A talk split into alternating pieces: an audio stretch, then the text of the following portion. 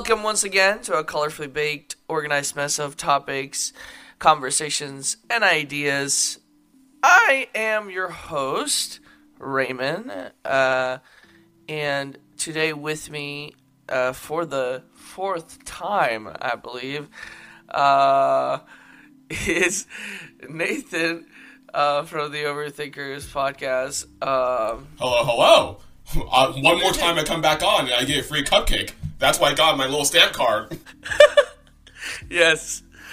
Uh, and uh, you are listening to a bonus episode of the Rainbow Cupcake Podcast. Um, we're here today to talk about a a uh, a complex topic. Uh, I believe uh, I believe that um, I, was listening to the Overthinkers podcast uh, this week, uh, and you guys were talking about uh, abortion, Um and and I loved that episode because it was like it. I haven't heard it that way before. Where I stand, right?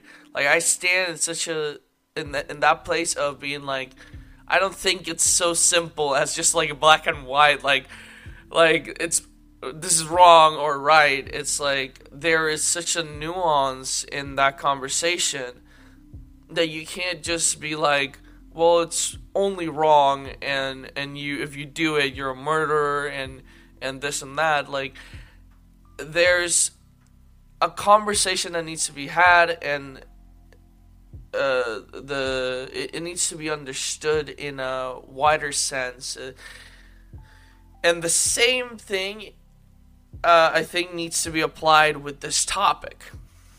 Uh, when we talk about the uh, LGBTQ community, uh, when we talk about uh, this uh, this group of people um, that for a long time have gotten hurt and have gotten discriminated and has been um, treated unkindly. I I believe I believe that is true, and it, it, like and there are still parents that kick out their children out of their homes just because of this issue, and I feel like it's not just a a black and white thing where you're like, well, this is like, well, that's this is wrong, and and, and, and that's it. No, like there's there's a conversation that needs to be had. Uh, and and and I- want to try to have a, a conversation like that today. A conversation that's that's uh, that where we try to find out a middle ground, a middle ground between this uh, in this topic between the ideas of of the right and the left, of of, of, Christians and non Christians, um, right and like I um and and to start right like um I, I wanted to answer like that question like what is what is it what is it to be homophobic? Like what is it to to be that? Like what, what do you how do you define that uh nathan? Hmm. Good question. and obviously, this is a question that I still have to think more about myself. And even after this conversation, I might, my thoughts might um, be fleshed out or change even more. But I would say, off the top of my head, someone who's homophobic is homophobic is someone who, well, is so averse to the idea of someone else being homos- like homosexual in any way that they kind of dehumanize that other person or just or just like um pretend that like being gay is not even something that's even part of the human experience where someone if they hear about someone being gay or even hear the concept of being gay they yeah like you're like you're just saying look at things in black and white. So therefore see someone who's who is gay as someone who's automatically evil automatically dehumanized automatically just not worth considering as a peer or a fellow human being. And so therefore viscerally rejects everything they are, everything they stand for, usually as a means to protect themselves, or you just usually as a means to protect their own fragile idea of what the world quote unquote should be.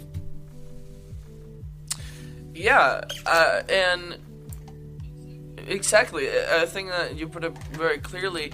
Like uh, for me, like you know, uh, it's been uh, it's been trying to understand what it is like uh, uh, socially and everything. Right? It's it's not only the um, you know it's it's fearing it's that fear uh, of the of what you don't understand uh, that uh, um, having that fear of what you don't understand and also rejecting to accept the reality of that person's life It's a mix of fear and arrogance, I would say. Like, there's fear of, like, you don't understand this unknown, so therefore you can't comprehend it and reject it. And also arrogance and assuming, oh, no, I've got everything figured out, or everything, like, should align with the way I think. I don't need to change, everyone else needs to change. So, like, both both of those kind of feed into each other in kind of like a self fulfilling cycle. And I think I've seen a lot in homophobia and any other sort of narrow mindedness a person can have. And and, and correct me if, if I'm wrong, right? Uh, I, I believe it's a similar discrimination um, to I always I always feel so um, uh, when, whenever I hear someone from the LGBTQ community talking, I'm like that sounds a lot like what I experience with ableism, like when when uh, with my ADHD and and probably autism. I still don't know. Uh, a lot of people the way they treat me like whenever i tell them i have adhd it's like it's always like this reaction of not accepting my reality. They go like oh no you're you're fine. You're you're like you're really smart. Or like hey you nah you're uh uh do you have adhd wow like i didn't notice. You know it's like it's like this even though they're they're trying to be nice they're still not accepting my reality. So it, it like it's like i can notice like that discrimination that that ableism that they're throwing at me it's like is there. Like they're not they're going like oh i wasn't trying to like offend you but mm-hmm. like not accepting that reality. Mm-hmm.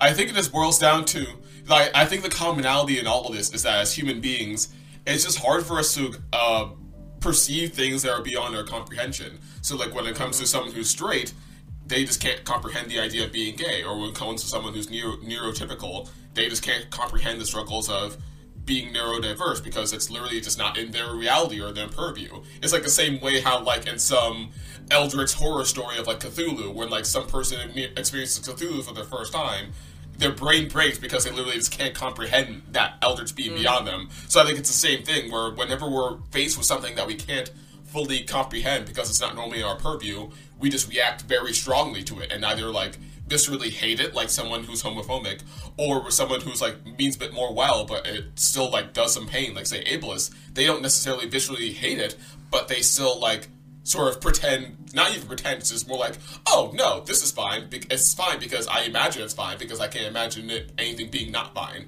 so it's kind of going from one extreme to the other where it's like either this is a threat or this is non-existent because i just can't comprehend any sort of middle ground Yeah, that is really interesting actually. It's like uh it's like either seeing it like oh I like I'm really afraid of you. Like I like you're this is disgusting. Like this is something that's mm-hmm. like disturbing me mm-hmm. and like I can't be around you. Mm-hmm. And then there's the like like you said it's like the ah this is uh, this is okay. But it's like the it's that okay where it's like I'm still not gonna like accept that reality? I can be around you though. Like i'm fine with being around you but i'm not gonna accept your reality. I still think i still think you're what you're doing uh is it like it, it's not real there's I no think, there's uh, no engagement yeah exactly exactly like, I, I i don't think this really exists i think you're just making everything up in your mind and you're confused uh It's like okay, it's like okay, Auntie uh, Brenda, who's like seventy years old. Like yes, the goblins are coming to get you. Yeah, sure, whatever. Now go to bed, Auntie Brenda. It's fine. but uh, like the, the the question that we that we have right in the in the episode is are like are we homophobic and, and what i mean with that is like are christians homophobic. Like, like be like let's be honest right now, right? Uh, a lot of Christians are gonna tell you, "Oh, I'm not homophobic," like a lot of them. Uh, like all the time, I hear it every single place. But every time I hear that, like, "Oh, I'm not homophobic," then I hear something homophobic come out of their mouth. or like in the writing or whatever they're writing they're like like um, um, this is not to offend anyone this is not to hurt anyone but here are here's the truth i'm like okay let's hear your truth um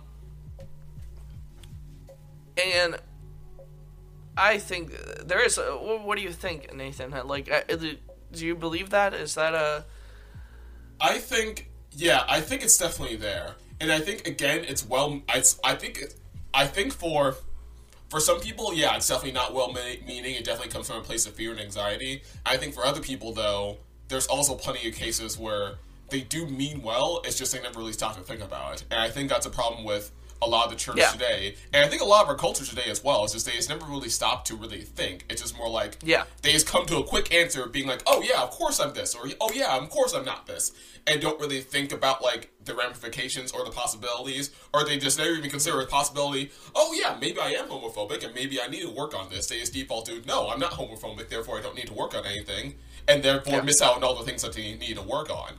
And so I think our church is homophobic, and a lot of other things just as a result of not willing people not willing to like take a good look at themselves and as and therefore the people around them as well. People aren't like to go with the moniker of our of the podcast I'm a part of. People aren't really partaking in the joys of overthinking, and so they're not really looking at themselves, and therefore not looking at the possibilities, and therefore refusing to engage with engage with other people as a result, especially people who are trying to th- think through themselves. Yeah. Here's and, here's the thing, right? It's uh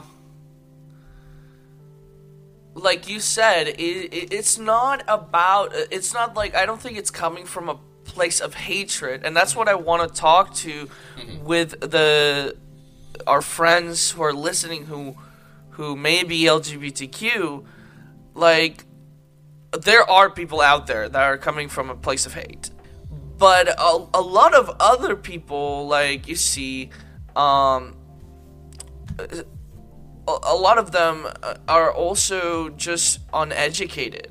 Like they and they choose they choose to stay that way because they think right that that's the right way Yeah, they're never given Uh, a reason to think otherwise. They just keep going in that same direction. So, like, an object in motion stays in motion, an object at rest stays at rest. A person that's defined by their biases will continue to be defined by their biases until someone tells them otherwise.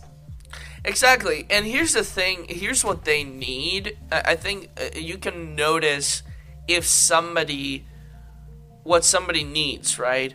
Because I've met different types of Christians in within this issue, right? There's like the, the, the Christian that is totally homophobic and like hateful, mm-hmm. like towards them. Like they're like, don't get close to them, don't don't don't you dare to get close to them, and this and that. And then there's the there's the ones we're talking about where it's like kind of more of a like I don't know any other way. Like this is what I've been taught, mm-hmm. and like I'm like I'm not being hateful. Like I, I I can talk to you. Like we can be friends, but you gotta know I'm gonna tell you this. This is the truth. Um, and and then they say a bunch of things that I don't think are true. but but um and, and and and then you have the ones that actually have had family members and friends who are LGBTQ who have actually tried to understand those people and uh, been like, oh, okay, um, now I understand, and I am gonna be tolerant, and I'm gonna actually try to like not be offensive with the words I use and the things I say. Like I actually start thinking about how to talk about the LGBTQ community Right. because it's the fact that um, the the fact that you have to, like you said, it, you have to have that experience really with different kind of people in the world, people that don't have your same worldview, so that you are able to create a better uh, understanding of your neighbor. Like that's that's the goal and that's the vision and that was the creation of the church. It's all these people from all these different facts of life who by all means should not have had any sort of opportunity to interact with begin with. All these various people coming together and learning from each other and engaging with each other and fellowshipping with each other. All you and they're all so vastly different from each other, but they're all united by their common love of God. It's like even this other person has vastly different views from me, has vastly different whatever for me. I can still accept them as a brother, fellow brother or sister in Christ because we both love God and He loves us, and so therefore there's no reason for us not to engage with each other. Not necessarily that we have to be, be best friends, like know every single thing about each other, but the fact that we can see each other as fellow beloved people and therefore treat each other as such, as opposed to trying to reject each other or dehumanize each other as an excuse to, as excuses justify my own biases or my own insecurities. Yeah. And I think that the the major issue, right, that I see with with um Christians in church and the church, right? When it comes to this topic, when it comes to the LGBTQ community, is the fact that we are trying to do something that we don't do with anything else that we think is a sin. Mm. Right? You don't see people pros- protesting out there about people getting uh, having sex before marriage, mm-hmm, mm-hmm. for example. Like you don't see a protest like in the streets. Like stop having sex before marriage. Stop having sex before marriage. Mm-hmm. Like you don't see that. Like that that's not a thing. Like you don't see uh people out there protesting for people that lie. You don't see uh people protesting for for people who are stealing. Like this does not happen. It's not a thing that we do. Right? What did Jesus say? Like he said, "Hey, go out there and preach the good news." Mhm. The good news, not like go out there and tell everybody how they're wrong and they're gonna Mhm. go to hell. you know? That was the literal opposite of what he did. Exactly. Uh, you know who he told? Like, uh, it's always funny to me because I'm always trying to change this in in people's minds. The people that he's told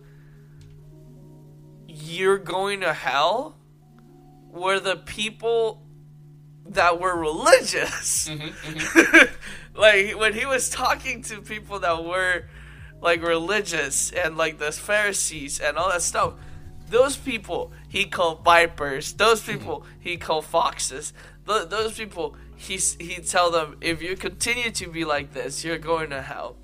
Like And even and even that wasn't from a place of complete hate. It was just No, more like extreme frustration because mm-hmm. he knew because the reason he was so harsh with the Pharisees and all these other religious beliefs is because he knew they should have known better. So Exactly. it's like it was like an in-family discussion where it's like, "Mom, Dad, we've known this for all these years, and you should have known better by now." Or like, "Cousin Larry, you should know this. Like we talked about this all the time. Why won't you listen?" And so like that's why he's especially harsh with them. And even that wasn't from a place of hate, and yet we still ri- like to respond to Sue with so much hate to all all these other people nowadays that are so different from each, from from us, and that's not what Jesus wanted. Exactly. And that's what I always say. I'm like, we're not supposed to be treating the world with hatred.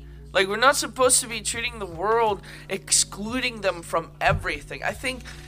I, I think it's like a misunderstanding of of some of the uh, uh, of the writings of Paul, I think it is, because people like uh, there's like this clear line that people started making uh, of being like, we're not gonna be hanging out with the world, and the world is something apart from us, and uh, we basically villainize them all the time. They're Yes. they're the children of the devil. They are the outsiders. Like, like Yep, class, classic tribalism. Why are we doing that? Like, it, that's not at all what Jesus did.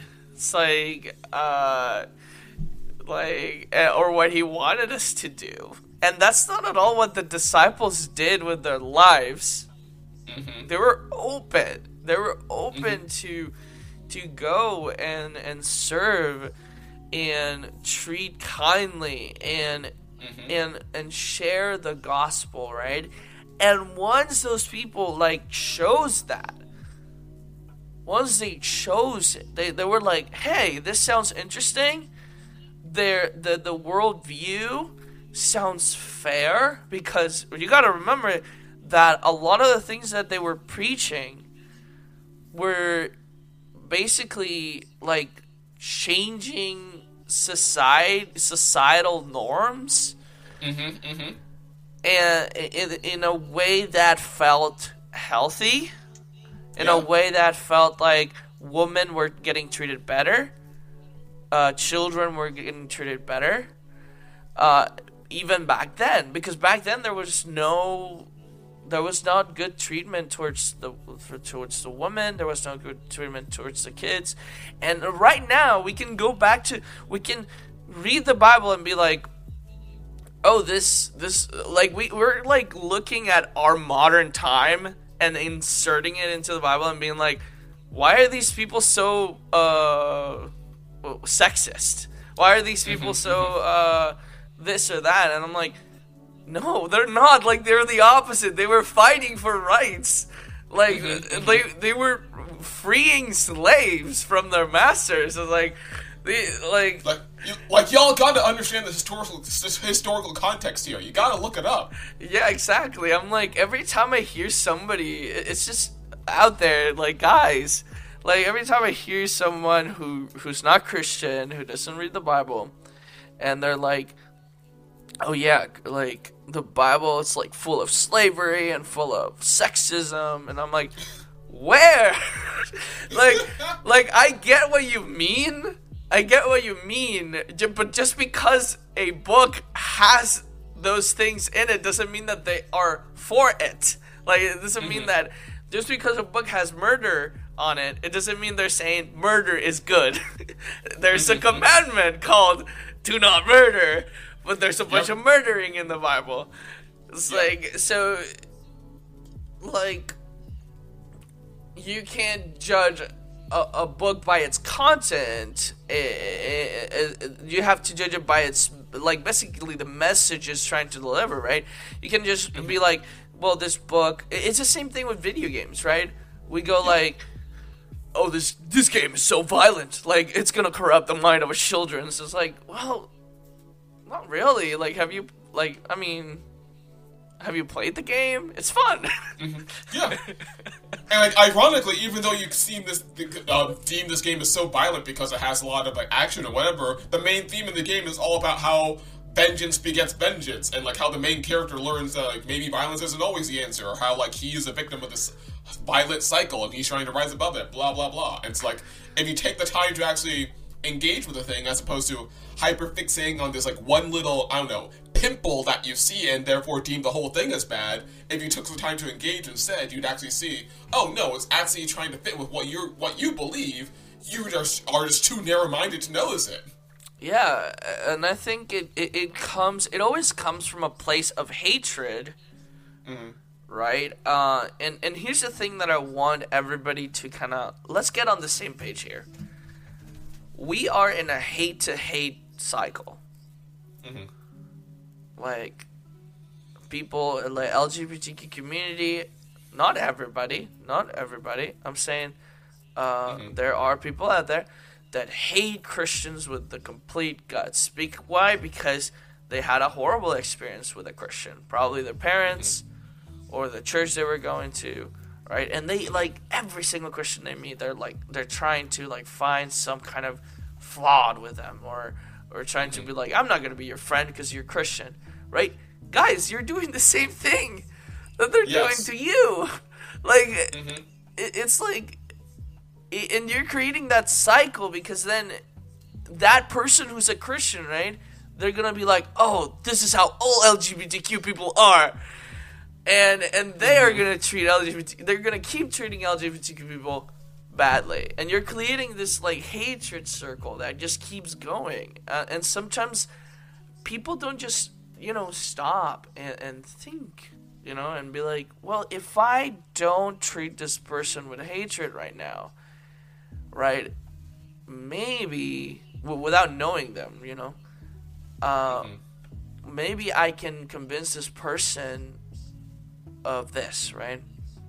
And i can share my my point of view my my my reality and maybe this person's gonna actually listen. Uh right I I don't know. Yeah. I don't know if you have this experience. If you if you ever, if you have um, if you had friends from the LGBT community, but uh, I've had a couple of friends uh, from the LGBTQ community. Uh, I've been friends with trans people, um, uh, a couple of gay people, um, and and bisexual and lesbians. Like I've been uh, friends with yeah also asexual people, and and they always tell me it's like they can't understand how I am Christian and I still hold my faith, my beliefs, but I am so loving towards them, and I actually care about them, and they, they always go like, "You're." You're, you're different, Raymond. Like you're a different type of Christian, right? uh, because they notice, right? They notice that I am not a hypocrite, right? Like I'm not, like I actually follow my faith, and I know what I'm talking about. I read the Bible. I, I pray to my God. I I serve my God. I go to church. I do all the things that I have to do as a as a believer, right? uh, and I follow I follow God's commandments as much as I as I can. Uh, but I still am open to understand and love those outside of my faith Mm-hmm. because that's what Jesus called me to do. Like Mhm. we can't alienize, like we can't be like, well, now I'm just gonna push this people aside because either they make me uncomfortable or I think they're gonna corrupt me. Mm-hmm. Right? Um one of the things that I was a teenager, right? I still hold this view. When I was a teen, and I'm to be completely honest here, right? I still hold the view. Uh, I, I, I believe I was homophobic. Um, the way I talked about it and the like I didn't understand it. I had never met anyone in the LGBT, LGBTQ community. That doesn't excuse it, but Mm-hmm. it's still um but here's the thing right the first time people started we started like i actually went with my parents the first time we started protesting for marriages for lgbtq banner for homosexual marriages to be allowed like legally right? And we went out to protest. While I was there, I felt this weird thing in me. Like this I, like this question like arose in my head like is this right? Hmm. Like are we doing something that we should be doing. Like, I've never we've never done this for anything else, right? And if if if if everything is a sin, uh, like if everything is like equal sin to God, why are we treating this like it's some kind of plague? Like we shouldn't allow this anywhere. And I was I had that question, but but I, you know I kept going with my normal life. Like I kept, I, I was there, you know. Um,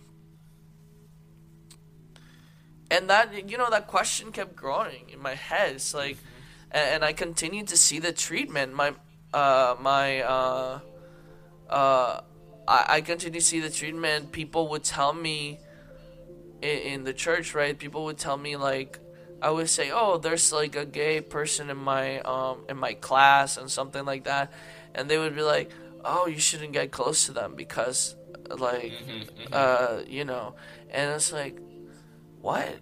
Um, okay, well, and, and that just created more questions in my head. It's like, but I have a bunch of friends that are that are liars and that like they're so uh they do a lot of like things that I consider quote unquote evil uh and it's like huh why are we why do we have this sort of discrimination towards this group of people and then I just kept growing until I was like I I think I'm done I think I'm done believing this lie.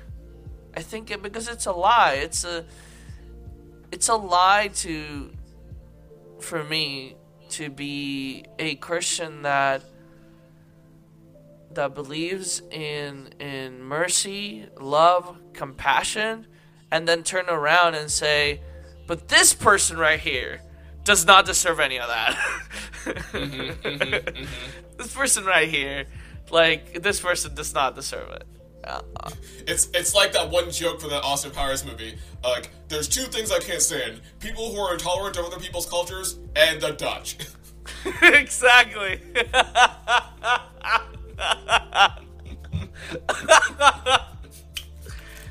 exactly. Very hypocritical in the same line. Uh, like it's really funny. Um. Oh my gosh, that's really good. That's a really good example. Uh, but yeah, like, look, I think that we shouldn't be taking rights away from people who do not stand in our faith. What do you do? do you agree with that? Like Nathan, it's oh like yeah, I don't know if as Christians we and as the church we're supposed to go out there and change the laws of the world. Like we are meant to to change the world and to mm-hmm. make it a better place. Like I do realize that. But I think it's like community at a time. It's not like mm-hmm. let's revolt and take down the like the laws and write them down again the way God intended them to be. it's like yeah. I think our difficulty as Christians, among many other things, is that we're a little too over ambitious or a little too globally minded, or like we think too much about the big picture, and the big picture scares us. So either we try to oversimplify the big picture, or we just kind of miss the forest for the trees. So like in the case of laws and things like that, I think a lot of Christians are a little too like overzealous when it comes to trying to impart their Christianity on the nation's laws. And like, yes, of course, render to Caesar what is Caesar's, but also render to God what is God's. Where it's like, okay, there is a boundary, there is a line, there's a balance where we need to like do our parts as like Americans to like do like we have a responsibilities as Americans in order to like take care of our laws, vote, do other things or whatever. But at the same time, our main priority as Christians is like what you're saying. Minister to the people that are in front of us, minister to our community, and like I think we kind of underestimate the fact that if each of us just take an, make an effort to legitimately love and minister to the people around us, and then the and then the people now down the street from us do the same, and the people down the street from them do the same, that makes a big chain reaction that does start to change the world on a global level. It just kind of start small and then it all builds up. But then I think a lot of people come at it from the opposite direction. It's like we need to start big and have everything trickle down, Mm-hmm. but then things fall apart when they try to when they themselves try to like make everything change on a big Mm-hmm. global level from the top because that's a lot harder and that kind of denies one's own actual responsibilities or powers because you're not even thinking about what you yourself you can do. You're thinking about, oh, what can my president do, or what can my governor do, or what can they do? And so you start again missing forest for your trees, where you're so caught up in like all these laws that are above you and stuff like that. They don't really look at the person that's right in front of you, who just needs a person to listen to their woes or something. Exactly. Um, eh, it's really, really, really interesting um, to think about.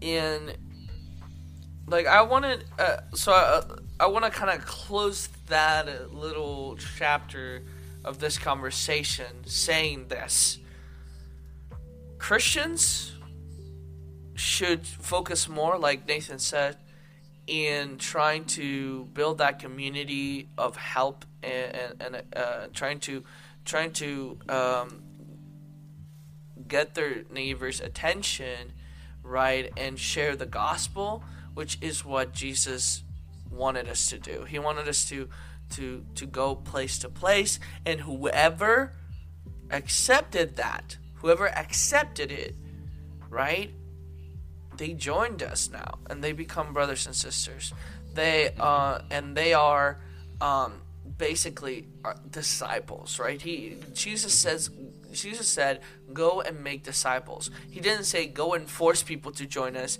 He didn't say Exactly. convert people. We don't convert people. People can't be converted by us. The only person that converts people is god. Like hmm Exactly. you can't force people and you can't be like oh like I, i've seen this a lot right? Like i understand where they're coming from these people that preach outside Uh, like i admired a lot i admire a lot of people that go out there and preach outside with their microphones or go out there and talk to people face to face Yeah, there's a lot of passion and boldness there, of course. Like, Yeah. There's, like there's there's definitely stuff to admire, but then on the flip side, you can tell that they're trying too hard to like yeah, change minds or win arguments or condemn people. Yes. When like you just said, God does that. We don't do that. Our goal is just to share our testimony and minister to people. Correct. I think because what I think about is like that one moment in um, the Gospels where a, a bl- um, blind man gets healed by Jesus, and then like he gets brought to court, and literally he just says, "Guys, I don't know what happened either. All I know is I don't understand the ramifications of this. I don't know how mud suddenly heals me and like makes me see again. All I know is that I was blind and now I see.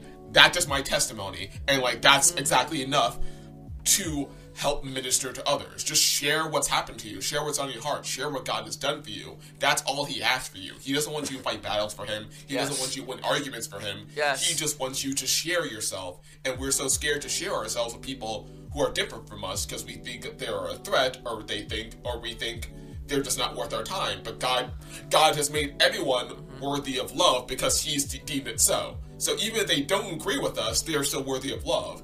And if they do agree with us and share a love of God, then like you said, they are our brothers and sisters in Christ, and therefore we disciple them together. We lo- we do life together with them. We work alongside together with them. Again, not trying to like make them be better or like think better or whatever. It's just trying to enjoy the fact that we are united by our love of God and He's the one that's doing that good work in us. And we want to celebrate that good work He's doing in myself and others and everyone else. And that's the point of discipleship celebrating the good that God is doing and letting Him do more good work in us and outside of us.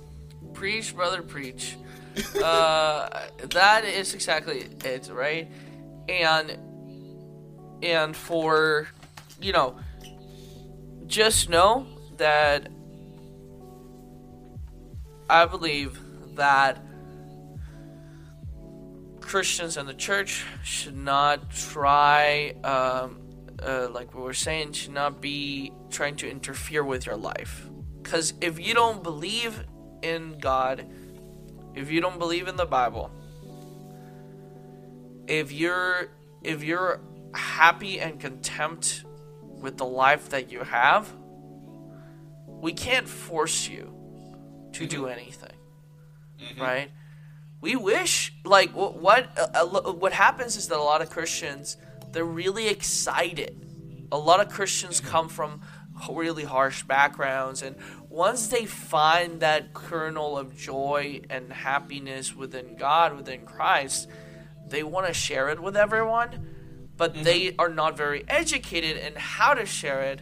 So they're just going to keep using their biases and mm-hmm. their the way they thought and whatever someone else tells them is right, they're to follow that thing mm-hmm. instead of um, actually um, trying to understand that all of it matter. And then years, yeah. yeah, and years pass and years keep passing, and those people, again, they're not educated properly and they don't know the right way to go, and it still happens. Like they still treat people the way they tr- they're gonna treat them, and they still hold those biases. Uh, and and, yeah. and I think part of it is like again, I think this kind of comes from like a little bit of ego coming into play here when it comes to like how they try to minister to each other. Because, like you just said, some people are just so overexcited about their love for God, especially since they came from like a bad background and God saved them from that. And it's great that they love that and they want to share that, and that's wonderful and that's a great thing. But sometimes they get a little overbearing when it comes to forcing what they've experienced down other people's throats, and so and are therefore fixated on like the good that God has done for them that they don't really see opportunities for God to do good for other people in different ways. Where it's like, oh, God did this one specific good thing for me, therefore He will do this one specific good thing for everyone else, and that's why I will teach everyone else and anyone else who's differs they just don't see it yet, so I'll just keep forcing it down their throats. Like uh, the equivalent I can think of is like, say, I've had friends who are married and are like, "Oh wow, I love this married life so much. It gives me so much joy. It gives me so much happiness. I want everyone to be this happy." And then they can I get a little overbearing when it comes to their single friends being like, uh, trying to like hook them up on blind dates or like coincident or like coincidentally like setting up setting them up in like situations with someone else without actually telling either person. Where it's like, oh yeah, these people like I want everyone to be married. I want everyone to like experience what I'm experiencing, mm-hmm. and never really stop to think, oh well, maybe some people just don't aren't really fit for married life, or maybe they will get married, but like not if someone keeps pu- uh, pushing them in this direction, or like never really like they won't really stop and see everyone else's journey, or like their girl or anyone else's potential for growth in their own way on their own journeys. They just see the journey that they've taken and therefore want to supplant that same journey onto everyone else, assuming it all works the same. And so mm-hmm. I think people, I think a lot of Christians do that too, just when it comes for their love of God, where it's like it's great that you love God and like you want the truth to be known and like see the truth um, expressed throughout the world, but you gotta understand that even though the truth is the same, the truth is not relative. The truth can be expressed in a lot of relative ways because we as humans are very complex and very vast and different mm-hmm. because we reflect a very vast and complex God. So the tr- so God's truth, well, again, remaining the same, can be expressed and ministered in different ways in two different people.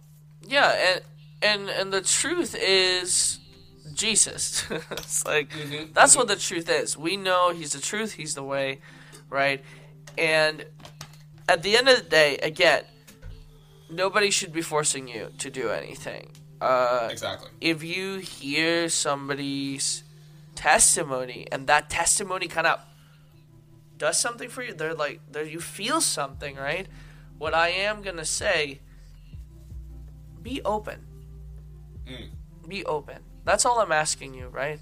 Like our friends from the LGBTQ community, communities, like, be open. Don't don't think about like oh like this is uh, like what is this gonna do to me? like like no uh, be open and if that doesn't that message doesn't reach you then you know you can continue to living your life and nobody should be offending you nobody should be treating you differently and nobody should be hurting you um, yep. it's gonna happen because it, i mean it's the real world people are mm-hmm. horrible sometimes um, but uh, I believe that. and here's the thing: like I think that yes, uh, we sometimes are homophobic, and uh, that is something that Christians need to work on. To our fellow Christians who are listening, I hope you're still listening. uh, to our fellow uh, brothers in Christ and sisters in Christ, I think we need to kind of try to learn a little bit more about uh, the LGBTQ community, just so so that we don't right offend them, right? Like I, one of the reasons I wanted to do this uh, is because I kept seeing little posts on Instagram and Facebook saying things that were like, okay, this is very old information. mm-hmm. um, here's the thing. Like I saw, I saw someone posting. It said, "I don't want to offend anyone. I don't want to start any arguments or anything like that." And it's just like, but I have to say the truth, right? And then she said that that the LGBTQ is a lifestyle. Uh, that it's not real. Like the love is not real. So she basically saying, she's basically saying she doesn't want to start an argument or she doesn't want to fight with anyone. But she's basically telling someone your love's not real. Mm-hmm. You what you feel is it's only a it's only like a a, a lifestyle. So you're choosing to do this, right? Your your your love's not real. You're choosing to do this, and uh, I believe your your whole existence is uh, flawed. You don't want to start a fight, but then you immediately sucker punch the guy right in the nose. yes, exactly. And right, if you're a Christian, you have if you're gonna make claims like that, come on, take it like a champ, man. Don't be like, mm-hmm. I don't want to fight. It's like, come on, just take it like a champ. Yeah. Uh, but anyways, those claims are are wrong, are wrong, right? And I'm gonna I'm gonna say a little bit of my testimony, right? Mm-hmm. Um, and and this is the first time I'm gonna reveal this. This is a big reveal, but not really. Dun dun dun. um, I've had uh, same sex attraction. I am uh, uh, since I was a, a, a teen. Uh, I've been attracted to both uh, man and woman, um, and that's something I've hidden for a long time. But I think it's part of my testimony. Mm. Here's the thing. The same way right? I have my ADHD, um, and I have all the disabilities that I have. Uh, physical, like pains and scoliosis, and all this stuff, and, and now like admitting, right, that I also have the same sex attraction, uh, right? I believe that God, I still believe this, right? God is the only one that can change us. And if God mm-hmm. wants to change any part of me, He can. And I'm still open to that. I'm still open to that change, right? Because here's the thing like I have I have to live with that existence. I have to live with the existence that yes, it's real. It's in me. So I understand, like, I understand the feeling. I understand where, like, the LGBTQ community is coming from. Like, I get it. Mm-hmm. Like, and I don't think it's fake. But when you say that as a Christian, when you're saying that, you are basically trumping down all the testimonies from fellow Christians that are trying to share their life story and you're basically saying that part of them isn't real. And you're also putting a God in, in a box. Because again, the testimonies is them acknowledging the good God has placed in their lives. But now you're saying, oh, this testimony isn't real because it's outside my purview. Then you're saying, oh, this aspect of God isn't real because that's outside my purview. And so therefore you're saying, God is just in this box that is me anything outside of this box as me is not God and therefore not good. And that's again stifling to both other people and God and really yourself in the long run too. Yeah, uh, and you know I saw this and I was like, what? Like my same-sex attraction wasn't a choice. Like I didn't choose to to start feeling these feelings towards uh, the same sex, right? I didn't uh, like. I don't think that the love I feel sometimes for those people are fake, because love, at the end of the day, love is a chemical reaction that happens in your brain. You are feeling love. it's like it's an it's a chemical reaction, um, right? And like it it's there it's real and it is a for people who want to want to be within the faith. And i'm talking now i'm not talking to our fellow friends outside of the faith. I'm not talking to our lgbtq friends right? We we have closed that chapter. Uh, we we want to understand you, comprehend you, and you can always reach out to us. Right? Now, we're talking about we're gonna be talking more into the faith. We're gonna be talking about more within Christianity, within our beliefs, and within uh, what what we stand for over here. Right? You don't have to agree with us on this. You can be completely uh, in disagreement with this, and we will be uh, we will not be angry at you, right? Mm-hmm, mm-hmm. Uh, but so this is what what I personally believe, right? Um, and you you tell me, Nathan, if this is um, if you disagree with me. Uh, but my reality and what I perceive, right, is that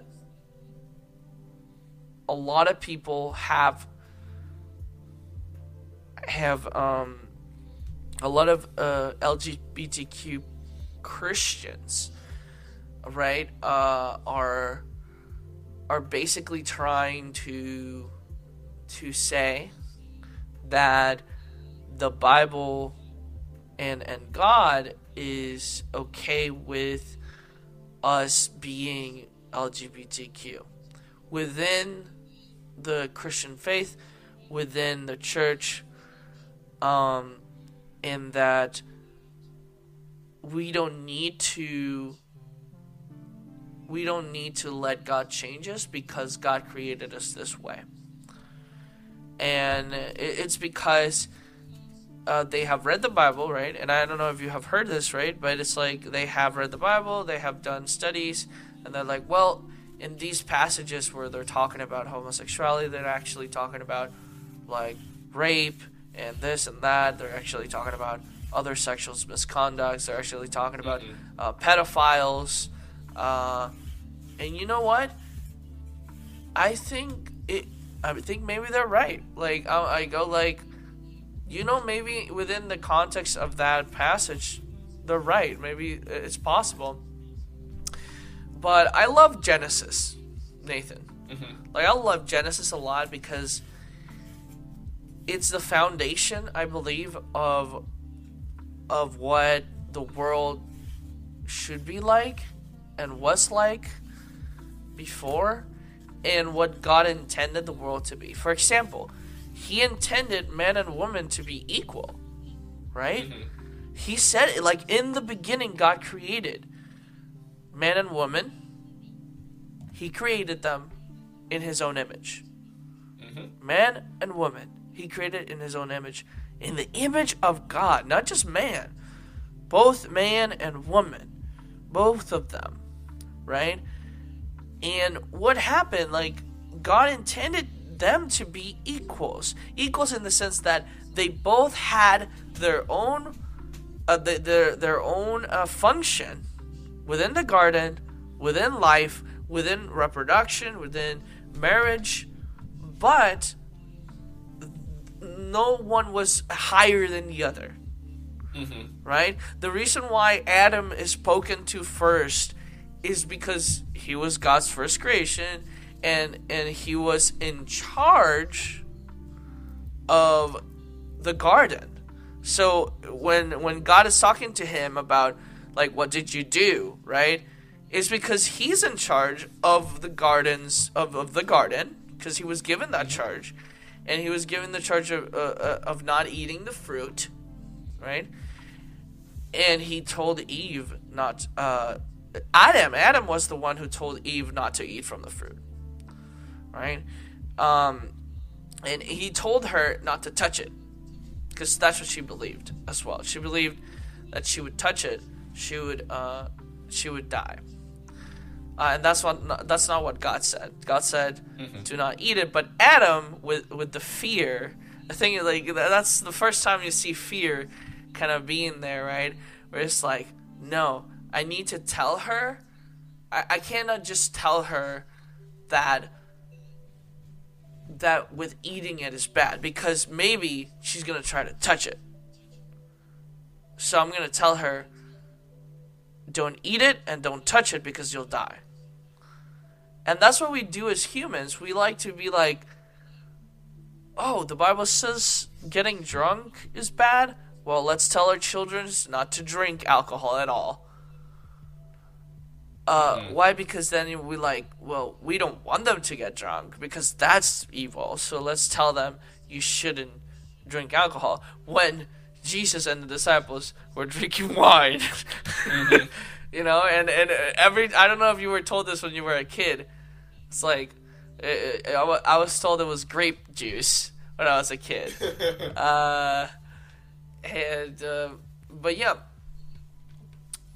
Yeah, that's our tendency as humans. We kind of like we want to overcorrect again, just to mostly just to protect ourselves. Yeah. So, what happened in Genesis, right? Is here's the thing that I always come back to, is that if God wanted us to be uh, to be LGBTQ, right? He would have given those options to Adam and Eve. He gave it to. There's animals that have the ability to reproduce asexually. There's animals that are that uh, that the male is the one that carries the babies. There's animals that uh, can change their gender. Mm-hmm but he didn't give us that ability um in, in that beginning he didn't uh, when he created us he created us man and female man and female female he created us now man and female i don't believe they're a uh, I, I think a lot we created a lot of social constructs of what a man and a woman need to be. I think that society has decided on, on a lot of those things. But you have to admit that as man and woman, there are instincts that are in us that we go through. Like, mm-hmm. that if we were left, that if, we were taking as babies and throughout all our lives, we were told, you're not a boy, you're a girl. When you grow up, you're still gonna feel that you're a boy. Mm-hmm, mm-hmm. Because there have been books and studies that like that go into that, where like yes. there have been actual people have tried that with like actual kids from, I think back in the '40s, or like even kids from like random like um, uh, third world tribes, where they try to do the same thing, and like yep. no, the the the male instincts, especially the male sexual instincts, will still shine forth no matter how much you try to condition them out of them. Exactly. So we know that biologically, uh, a, a man, uh, even if they're told you are a woman, right? It, they're still gonna be a man. And our friends, our transgender friends, right?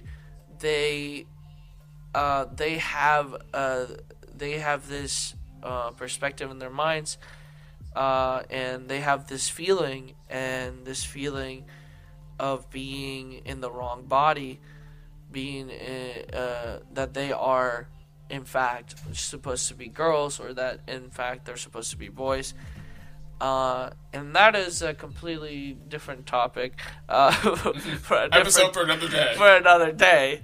Um, but the point is that you know i believe that in the beginning uh, god created this world and it was perfect.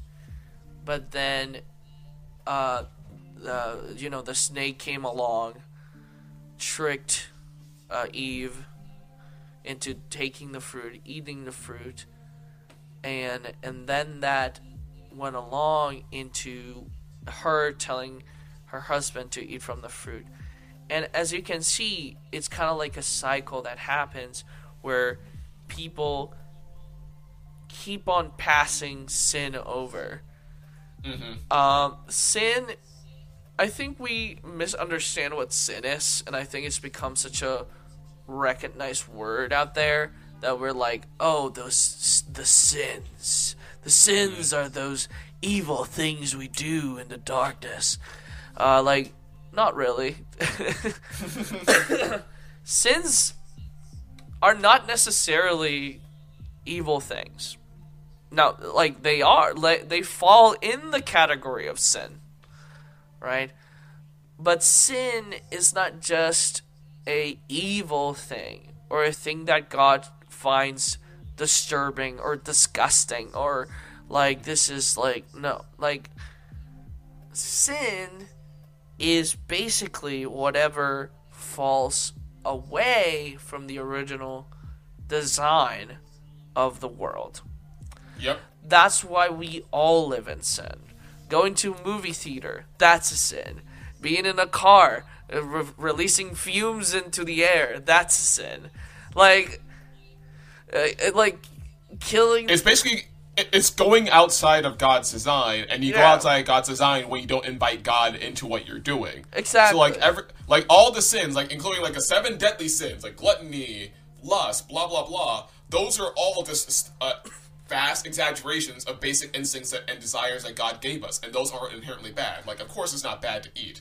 It's just bad Yeah. when you don't include God in your eat in your desire to eat, and so therefore your desire to eat becomes your god, as opposed to actual God being your god, and so you don't temper it. And so that's the thing with sins. It's like because you don't have the Creator guiding you with these desires, you let your desires overtake you and become your god, and so therefore those you wind up. It's a separation between ourselves and God, and the communion with ourselves and God is what allows us to act on these desires without these desires controlling us. But when we're separated from God thanks to sin, these desires overtake us and we think, oh, these desires are my God now, these are my only options, therefore I can only do these things. Where like I only can eat to survive, and so therefore I go to gluttony, or I can only have sex to feel good, so therefore I go to lust and things like that. And again, those things aren't inherently bad. It's just bad when we take them to an extreme. And so God wants to be connected to us so he can show us, no, you don't have to take these things to the extreme. You can do these things, and they're all meant to be kept in balance, but none of these are meant to be taken to an extreme because they're taken to an extreme. That just hurts you in the long run, and that goes against my intention for you when I created you. and I really like that. It's a good segue. Uh, that um, uh, that desire, right? Uh, and a lot of our um, brothers and sisters, uh, Christian, LGBTQ in the because there's like the A and the B side, and it's like a lot of people like they're they've created this dif- different things and and they created like LGBTQ churches. But here's the thing, guys. Uh, I'm gonna be completely honest with you guys. Why are you creating a church that is only dedicated, or I know that you accept anyone in there, like every other church, but you're basically saying it's like me building a ch- an an ADHD church. This is the ADHD church. This is the church that will accept your ADHD. So come on in, uh, right? It's the like the autism church. Like here's the autism church is gonna accept you just the way you are. Just come in and serve the Lord with us. Uh, I don't know if that is. Uh, first of all, it's not appealing to me personally. Uh, and it's. I don't think. I think we're excluding people with that title. We're like going. Well, aren't you being a little bit too specific? Like you're saying that um, your life experience, you're taking your life experience and being like, it's like it's the most ridiculous thing, right? It's like saying, I'm going to build a straight church. This is the straight church. Come in. You're going to be accepted just the way you are.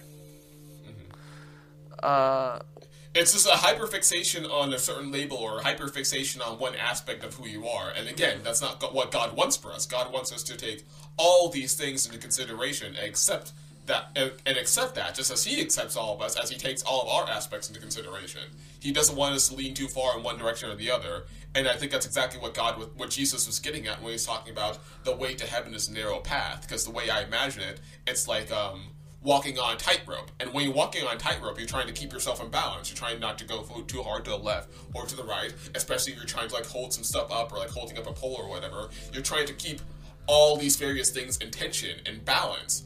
And that's very, very hard. And so, therefore, that's exactly why God invites us to do it with them because He's the one that knows how to do it. He showed us how to do it.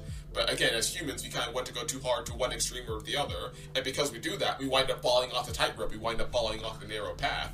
And so, I think our goal is trying to keep these things in tension and keep these things in balance because tension is not inherently bad. Jesus never shied away from tension. In fact, God is He and God were often at the strongest whenever a tension occurred.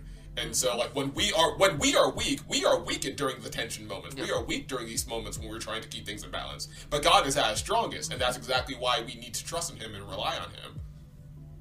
Yeah, and I think I think yeah. Uh, to give an example, I think back to that one story of like um, uh, a guy going to Jesus. Um, asking for his daughter to be healed. And Jesus is like, Yeah, sure, I can heal you. I can heal your daughter if you have faith. And the guy straight up says, Lord, I believe, help my unbelief. Like, I believe you, but at the same time, I don't believe you, so I need help, Lord. Like, I need you to help me. Mm-hmm. And Jesus is like, okay, yeah, sure, that's great. I can work with that. Go in peace. Your daughter is now healed. Again, Jesus never shied away from the tension. He accepted the reality for what, they, for what it was this murky, messy human reality, exactly. accepted and, lo- and loved it, and then worked through that in order to make mm-hmm. his reality better for him. Mm-hmm. And that tension, that, that that tension, that building up, right? Guys in the LGBTQ Christian community, we're addressing you right now, right? I'm addressing you directly and I'm saying this. Maybe you'll never hear this, but I have to get this out there. Uh, and maybe our Christian friends are hearing it and they can share it with everyone else, right? Uh, in a in a in a good manner, please be kind. But um, you are prohibiting God to from entering in a part of your life just because you have created you have so strongly like Nathan said made it part of your personality and your reality. And you can't think of a life where you're not that. Mm. And you can't think of a life where God takes that away from you because then what that means is that they were right. I was a monster. I was a sinner. I was a, a uh, an, an abomination. Mm-hmm. But that's not true those things they're they're they're misunderstandings they are uh, they're things that um, like we said it, it's a topic that that is that you have to look at it from a um, from a lot of angles. And you have to try to find the truth uh, and the truth is that god loves you. Jesus loves you right? And he wants you to come in and like Nathan says, said he wants you he wants to be a part of every single aspect of your life. But you have to allow that. You have to let God come in in those aspects of your life. Mm. And even if that doesn't change, right? Um, in your life, whatever it is. For example, uh, right? Uh, you have to listen, try to listen to the Holy Spirit, and and try to look for an answer. always try to look for what God wants for your life, Mm-hmm. not what you want for yourself. Like when you Yeah. When you try to insert that ego of yours into your faith and what you believe, that makes no sense because you're basically going in, going against the belief itself, which is to stop being yourself and let God make you new. That new person is still going to be you, but it's going to be the mm-hmm. best version of you. The best version of you. And you're still going to like the things that you like. You're still going to love the things that you love. God is not going to take that away from you.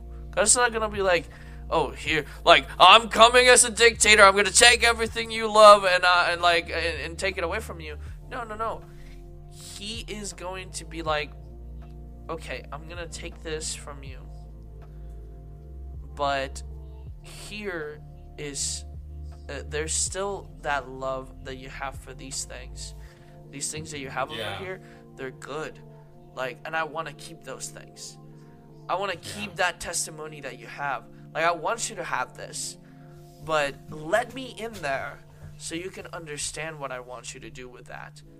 Let me in there so I can so you can understand why I let that happen to you. Why that happened. Why you needed that in your life.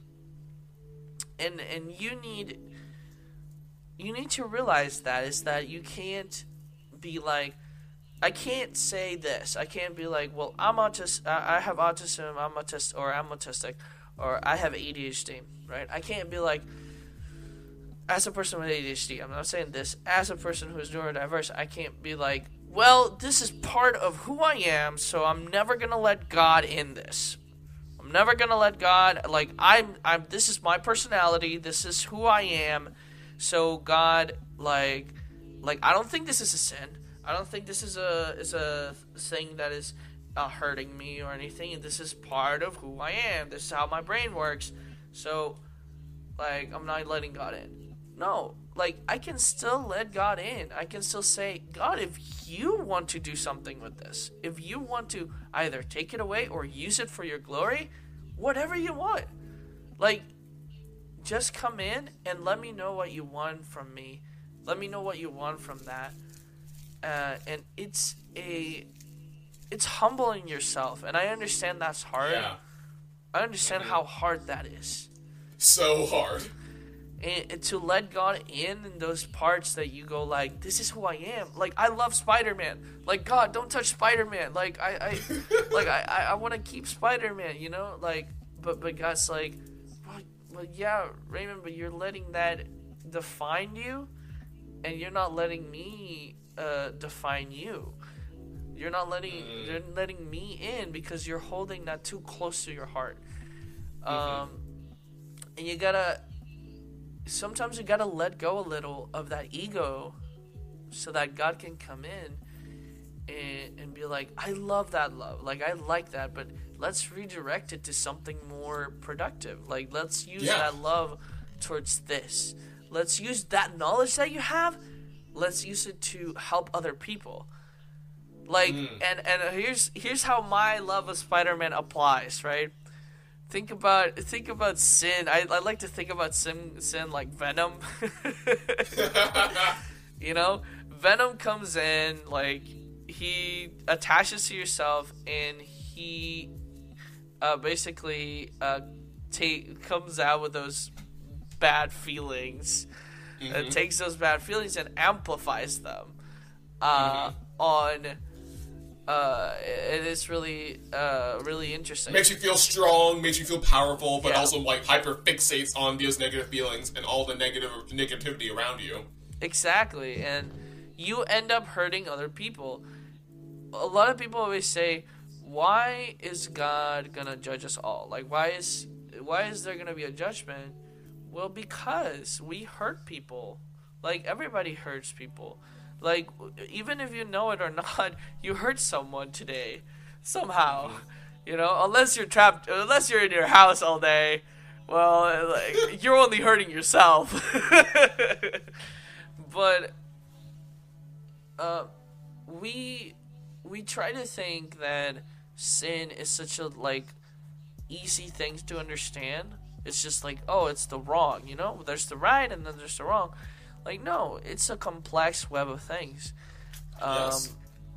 Are the the sicknesses that we have, like my scoliosis, that's sin. my my ADHD or like that's that's sin. It's not because it's not because it's evil. It's not because it's a bad thing, right? It's not a bad thing. My ADHD like is the the way I view the world, the way I see it, the way my brain works. It's not an evil thing. I use it for good. Like I use it to to to understand things and to uh to make things. I'm so creative. Like I'm so passionate. Like I have art in my life, right? But sorry. The reason why, right? It's a sin. It's because it's it's uh, uh it it wasn't created uh it, it wasn't the original intention. It was something that came to be because of that evolution between the creation and now. It's something that the sep- the separation of God's will and intention. Exactly. The, the decision the decision that Adam and Eve, whether they intended to or not, the decision they made when they ate the fruit being we don't need your God. We will be our own God. We will justify and validate our own existence, God, by eating this by eating this fruit and trying to become gods ourselves. And sin is a result of us trying to be our own gods by deciding we don't need you, God. We will do it on our own. And so, therefore, a lot of sin just boils down to the pain we cause to ourselves and others trying to do it on our own. Correct. And when we allow God into those part of into those parts of our lives, He can purify those things, and He can be like, "Here's how you can use that for good. Here's how you can use that for others instead of just holding that as a thing in yourself, as only ego." Uh, Mm-hmm. and and that's uh, that's that's uh, how I wanted to to end it today. Right, is to to share the the true gospel. is Mhm. that you know let God in. You know, let let let let um, if you feel that if you feel that you are only holding on to things just because um, you believe that if whatever happens happens uh, you're gonna be proving everyone right. No you're you have your life experience and your life experience is still valid. If when you let god in what you're letting in is a you're letting in a purifying light that is gonna understand you and it's gonna be like this uh this what right here i don't think you're uh, you're evil or bad for this. I'm gonna help you with that. I'm gonna help you with this. Um you just gotta let let god in and if you're a believer right if you're a christian right you gotta let god into those areas of your life so that you can keep growing because what we want is to get better the, the our purpose in, in uh, right now as christians on earth is to try to reach that original design. We're not gonna make it in this era but that's what we're trying to get at. What are your final thoughts uh, nathan? I well, for one thing, all of that was beautiful. I wholeheartedly agree, and I think at the end of the day, it just boils down to what your hope is in, man. And when you have hope, that means you have you see potential for good in your life. You see endless potential. You have expectation for good. And if your hope is in one single aspect of your identity, to the point where you think you have no hope if you don't have that if you don't have that aspect of your identity anymore, then that's a problem. And so therefore, yeah, it's like what you're saying. It's just a matter of inviting God in and placing your hope in Him. Because when you have that hope in Him, that's where the goodness is. Well, that's where the goodness will come in. That's where the possibilities are endless. Because therefore, you're able to keep so many things in tension and not feel threatened or worried or anxious about them, but see how keeping all these things in balance is a beautiful and wonderful reflection of God's goodness and His complexity. Because I kind of think of like this might be this is a, another funny comparison, but I'm thinking of like the climax of Kung Fu Panda 3, where like Po has his epiphany, where he's like, "Oh yes, I'm the Dragon Warrior, but I'm also a panda. I'm also the son of a goose. I'm also a teacher. I'm also all these things, and that's what makes me who I am, and that's a good thing, and that's wonderful, and that's where I draw strength and hope from, and like that's how I'm able to like." rise above and like face this situation that I'm faced with now. And I think it's the same thing for all of us, where again, we get so fixated on one certain aspects of ourselves, whether they be good or bad, and we think that's all there is to ourselves. But no, God's saying, no, there is so much more to you, and that's a lot to handle, I know, but that's why I'm here with you. That's why I want to do this with you, to show you that you can handle all of this, that there is more to the story. You don't have to resign your fate to just one aspect of yourself and thinking like that's your only that's your only defining quality, that's what your circumstances say, and therefore that's where your story begins and ends. No, God is showing you the story is so much more than that, just let him show you because he's already he wants a much more rich narrative for you but we kind of again oversimplify it when we fixate on one or two aspects of ourselves and that's and as images of god we are not meant to be defined by one or two aspects. Yes. we are meant to be defined by him who was a very rich and complex god. That was beautiful nathan. And i think my last thoughts on this is that you got to think about what comes next it, eh, within the Christian faith, right? The what comes next is eventually we're to have a new heaven and a new earth.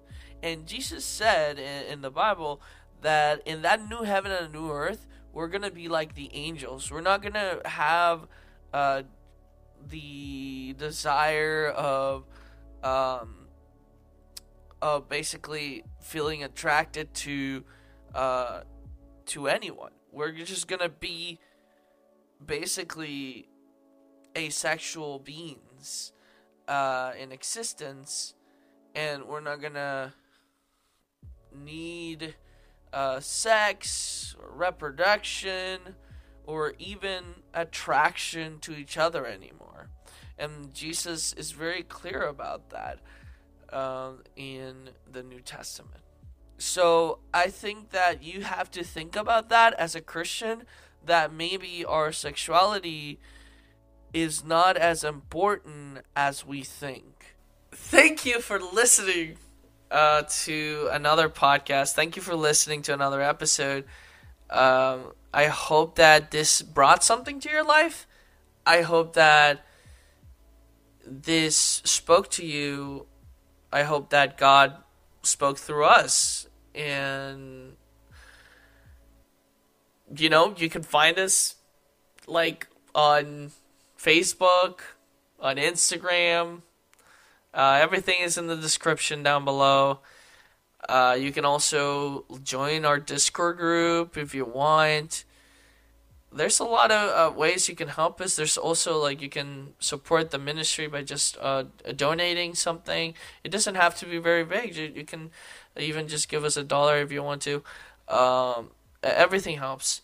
Thank you very much for listening, and see you guys on August because this is uh, you know this is the intermission, uh, and we're gonna be starting season three on August. Um, so see you then. TTFN. Ta ta for now.